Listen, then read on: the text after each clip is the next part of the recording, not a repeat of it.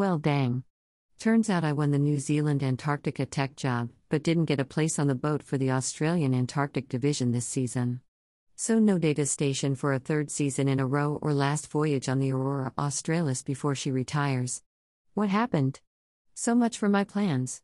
The AET job I'd assumed I'd get fell through, but the big surprise was the Plan B job I never thought I'd have a chance of winning actually got up summer tech at New Zealand's Scott Base, and I'm the winter standby tech to boot.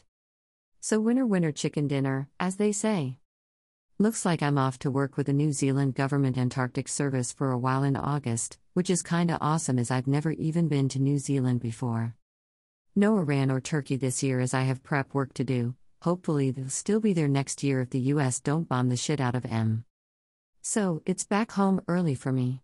My immediate future holds in store a cheap flight back to Sydney for a few days there, then a week freezing my ass off in Canberra to sort out a few things there, then back to Dubbo for a while longer to pick up some gear and paperwork. Then?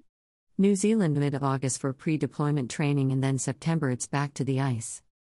Travel, travel, travel. Seriously, it'll be nice to get to Antarctica again just to spend six months in the same damn spot for a change. So, anyway, good news is decision made, well, made for me at least. Here's to new experiences, a minor course correction, and more training than I can poke a stick at. What a crazy old world, eh? Stay tuned, I could get inspired again soon. Smiley face.